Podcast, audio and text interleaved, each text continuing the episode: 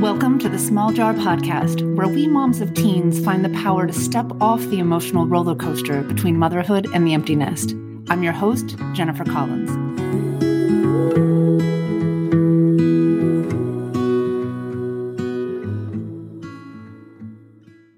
Episode number 47. Hello, friends. I thought I would switch gears and talk about relationships with our partners. This conversation really will apply to anyone in a long term relationship or recovering from a long term relationship or considering getting back into one.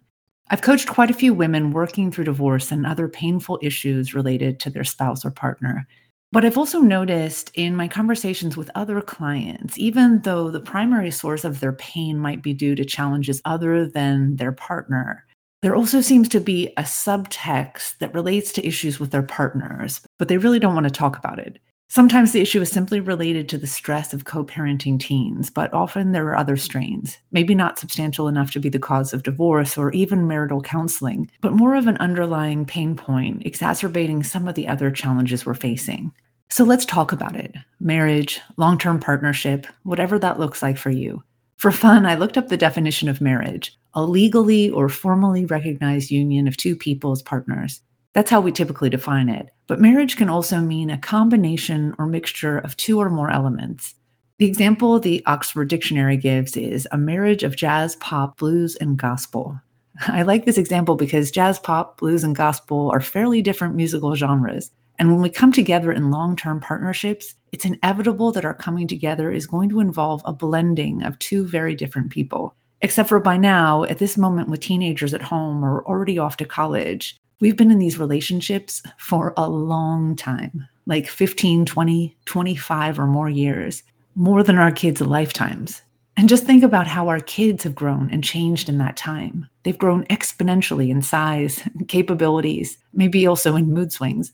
So, whether you're married or not, I'm sure you've heard the words of the traditional wedding vow I state your name, take you, the other person, to be my husband or wife, to have and to hold from this day forward. And here's the fun part for better or worse, richer or poorer, in sickness and health, as long as we both shall live. Do you remember how romantic that sounded 20 years ago? So now we're 20 or 25 years in, and we've definitely seen better and worse, probably also richer and poorer. We've experienced health and sickness. Let's just throw in a pandemic. I mean, look, that's life, right? We experience joy and pain. It's a 50 50 experience. And I can make the argument that we wouldn't appreciate the better and the richer or the times when we're healthy, and let's not forget joyful, without the worse, poor, sickness, and pain. But to sum it up, we've been through a lot over the past 20 years. Hindsight is painfully 2020, and I can imagine that you've had some really tough times that you've made it to the other side of, maybe stronger and wiser, maybe grateful to have risen above or beyond the challenge. But there have also probably been some really beautiful times that you look back on and wish you'd enjoyed and cherished just a little bit more. I'm finding this nostalgia to be a pretty powerful and unsettling part of motherhood during this stage. I have these beautiful memories. And let's be honest, I've pretty much let go of all of my memories of the hardest parts of raising the boys when they were little.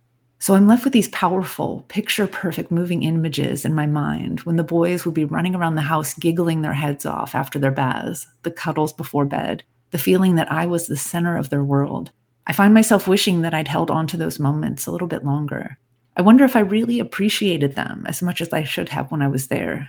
And of course, these thoughts add a twinge of guilt to my memories. I could probably put them in the same box as the thoughts that go something like, I hope they know I did my best and I love them with every ounce of my being. I want to ask you something. Do you remember your husband or partner in this way? When you think back in the past 20 years, do the painful parts fade away, leaving only shiny, happy, blissful memories? Or is it easier to find the painful memories and much more challenging to put yourself back in that headspace of the heady romance you probably experienced at the very beginning? My guess is your answers would be somewhat mixed. I wonder what the difference for you might be the difference between how you remember the better and worse with your kids versus the way you remember that 50 50 with your partner. Let's use the way we feel about our kids as the base case example of the promise we thought we were making when we said those vows. And if you're in a long term partnership, I'm guessing you started off in your love journey with this mindset too. Like, I'm in this with you 100% for better and worse. We essentially meant, I'm going to love you and be there for you unconditionally until the end of time. We never said that vow to our children, but for the majority of us, the moment we found out we were pregnant, we made that vow to our child I love you. I haven't even met you, but I love you unconditionally until the end of my time on this earth. Nothing will ever change that feeling we have for our kids. Sure, we might get pissed at them. Frankly, we could even get really angry about things they do. But I imagine, even in the worst case imaginable, a mother still loves her child. So I wonder how much conviction you have in that unconditional promise with your partner today. Studies say that couples married for over 20 years are now more likely to divorce than any other group. The divorce rates for couples in our demographic has actually doubled since the 90s, and it's predicted to triple by 2030. Some of you listening may have already gotten divorced or may be in the midst of one. Why are we in this time of life particularly susceptible to divorce? Well, I probably don't need to tell you. You've either experienced it or your friends have. For starters, we've been making a significant investment of time and emotional energy in raising and launching our kids. And I think it's only gotten more complicated and emotionally charged as my boys have gotten older. This focus, really, this tendency for all of us naturally to make our kids our highest priority means that our relationship falls at best to number two, and much more likely further down the list if we're completely honest with ourselves. We stop making time to check in with each other or spend quality time together. We can stop being intimate with each other. The kids give us an easy excuse to not have to invest time in working on our relationship.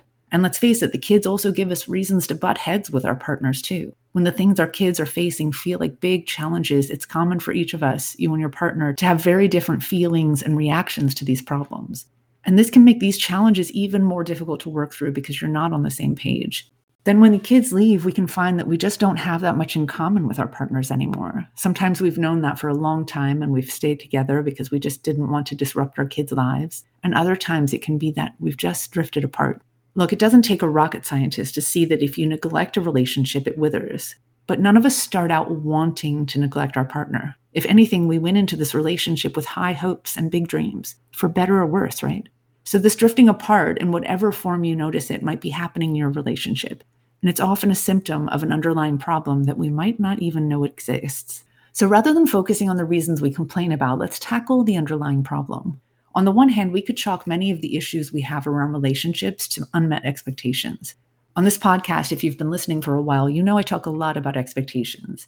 I think at the end of the day, we all have expectations. And actually, although unrealistic expectations can set us up for disappointment, I also believe that expectations are necessary in relationships. They help us set boundaries. For example, it would be reasonable to have the expectation that your husband doesn't physically abuse you. And along with that expectation would come an understanding that if that line is crossed, you would have a boundary, that there would be consequences. For example, we might question if this is the kind of relationship we want to be in. The consequence may even be that we leave. So these types of expectations and boundaries are helpful and healthy. And actually, when you think about it, these kind of boundaries protect us because they represent an understanding about the type of behavior we would not tolerate from another person in our life. There are many different types of boundaries we could set with our partner or anyone in our life for that matter. There are physical boundaries, sexual boundaries, emotional and mental boundaries, financial boundaries, really any area that you consider non negotiable with respect to your expectations. This is where we need to set boundaries.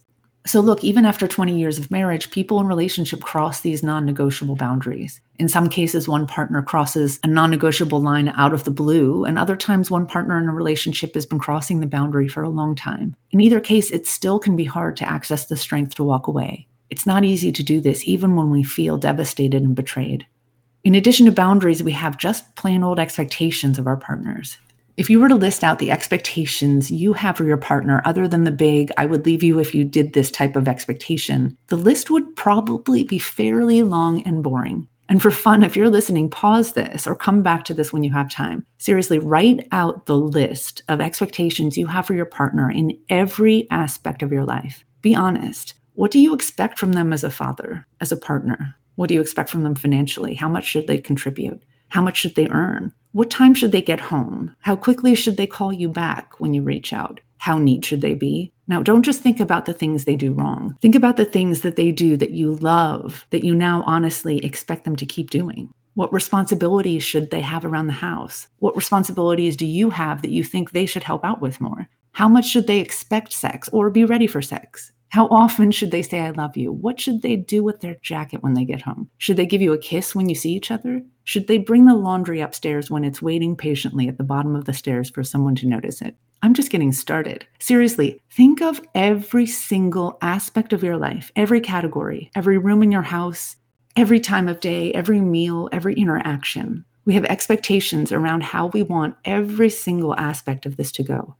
Now, if you really do this exercise, I wonder if you are surprised by how many expectations you truly have and how some of them can honestly sound so trivial. Here's a personal example I have an expectation that people shouldn't leave their shoes under the coffee table. My husband doesn't share this expectation, apparently, because at the end of the week, I find three or four pairs of his shoes under the coffee table. Is this expectation a deal breaker? Absolutely not. I don't even think I've mentioned this to him. So it's not a big deal. Only I notice that every time I see the shoes under the coffee table, I think he shouldn't have left them there. That's not where they go. It's comical, actually, when you pick apart one specific expectation, because it sounds pretty ridiculous to care about where someone's shoes go. Only because I'm the one who cares, I'm also the one who brings the shoes upstairs. But look, who cares where the shoes go? I'm not mad about it. Only we have hundreds of these niggling expectations of each other, these uncommunicated, somewhat picky, embarrassingly little expectations that, when unmet, add up to a bunch of annoyances. One way to tackle this problem is to calmly communicate your expectations rather than getting pissed about them. We often get annoyed and snarky, which leads our partner to get annoyed back or defensive, and this rarely leads to any change in behavior. And so, in a calm moment, I could sit my husband down and tell him about the shoe under the coffee table problem. But I mean, really? Is this something either of us have time to sit down and talk about? And is it really a problem that he doesn't share my expectation about where the shoes go? Of course, the shoes aren't really a problem, but I want to ask you how long is the list you have of small annoyances? The problem becomes that we're not going to have a sit down about each and every one of them. It would be ridiculous and probably lead to a fight because we're being so nitpicky. So we push these expectations under the rug figuratively, except for we really don't because we still have the expectation. We haven't exactly changed our mind about wanting the shoes to be kept somewhere other than under the coffee table. And, husband, if you're listening, thank you for letting me use this example. In return, you are more than welcome to continue stashing your shoes under the table. Okay, so back to my point. The long list of small but unmet expectations we have, we don't address. And so they add up and can often create much bigger issues in relationships, even in the strongest of marriages. If you're not mindful, if you're not really on to yourself about what's going on in your head as it relates to your partner, meaning if you're not really honest with yourself about the expectations you have that you think they're not meeting, you can find yourself totally pissed off about the accumulation of these expectations, the majority of which we have never communicated, except for in the moments when we're really pissed off. Like, why am I the only one who feeds the dog? So here's my first invitation be on to yourself about your expectations for your partner. And I have absolutely no judgment about what those should be.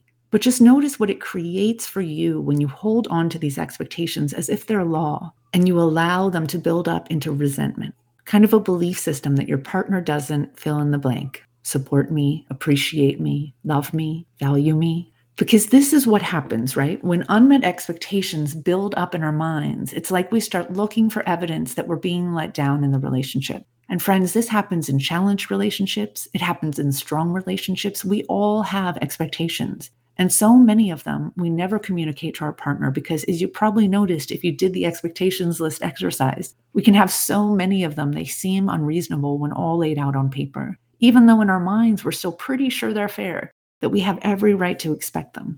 And I'm not saying that you don't have a right to expect whatever you want out of a relationship. In fact, I would be the first to champion your right to set boundaries and stand up for your own needs and wants, 100%. But I do think it's valuable for us to take responsibility for acknowledging the uncommunicated expectations we have of our partners. And then it's a simple decision. Is this a big enough expectation that I want to share it and even set a boundary around it? Or is it something I'm willing to let go? So far in this conversation, I've put a lot of responsibility on us as women, as wives, or as partners to be the one who is responsible for the state of our relationship or at least responsible for acknowledging our expectations. And I get that some of you, as you're listening to this, are thinking, what about him or her? What about my partner and their responsibility in this relationship? Shouldn't they meet me halfway? I think it's a valid question, and here's what I want to offer you. The reason I'm focused on us is because we are where our power lies. I can't make my partner do anything. Even if I set very clear expectations about what I want, He'll very likely not meet some of those expectations all of the time. In fact, he may not want to meet some of my expectations. The bottom line is that our partner is a grown adult and we can't make them do a thing. So our partner doesn't meet our expectations. What then? I've used the shoes under the coffee table example, but let me explore a different common example. We can often have expectations that our spouse appreciates us. And it's a common complaint that we think they don't appreciate me. I get it, it's lovely to feel appreciated. But let's explore why it's so hard to feel appreciated. We think it's our partner's fault. You may be thinking right now, my partner isn't doing something. Let's think of an example. So, let's say as a mom, you're the one who takes care of the home, the cooking, cleaning, grocery shopping, on top of whatever other obligations you have outside of the home. You also manage the kids' schedules and are the first one in line when someone needs something or needs a ride somewhere. So, in this example, let's say we feel unappreciated because our partner doesn't acknowledge or recognize how much work it takes to keep the house clean, keep the fridge stocked, plan meals, be there for the kids.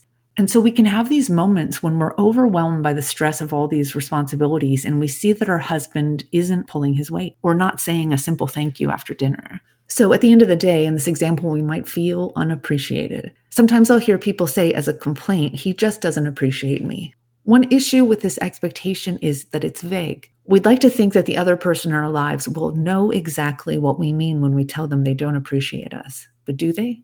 What does the list of expectations around appreciation look like? Meaning, what are the two or more specific things that your partner is not doing that makes you think he or she doesn't appreciate you? Because that's what it comes down to. Again, these expectations. How can someone meet them if they don't know what they are? What does appreciation look like? We tell ourselves that they should know, Worse, that they should know by now after 20 years of marriage. But what if they don't know? What if they don't know how important this expectation is to you? And if it's so important to you, could it be possible for you to clearly communicate the expectation to them? For example, when I make dinner, I would really like you to say thank you and clean up the dishes. When it comes down to it, it may be that simple. Is that what you are waiting for? A simple thank you and some help with the dishes? It sounds so simple, right? Like all I have to do is communicate the expectation. Well, yes and no. Because as you can probably see from your list of expectations, it's not really worth communicating all of them. You might even recognize that some of the things on your list are just your preference. Like, I prefer that shoes not be under the coffee table, but does it really change my life if they are? And here's the even bigger question why is it really so important for you that your partner meets each of your expectations? Maybe the answers are simple because I want a clean home, because I think it's fair to split the chores around the house, because he's also a parent and should take 50% of the responsibility of raising the kids. But what if these expectations are important to us because if our partner meets our expectations, we get to feel a certain way that we want to feel appreciated, loved, valued? I want to ask you why is it that we need our partner to give us these things? Really, I'm not saying we don't want our partner to be loving and helpful, but do you notice then when we think our lover is loving or appreciative, it's because we've observed the specific actions they're taking and we've decided in our minds that those actions demonstrate that our partner appreciates and loves us. I was reminded recently by my sister about Gary Chapman's five love languages, which she shares are all the range in the 40 plus dating scene. In Chapman's book, he offers five ways that partners express and experience love, and he calls these ways love languages.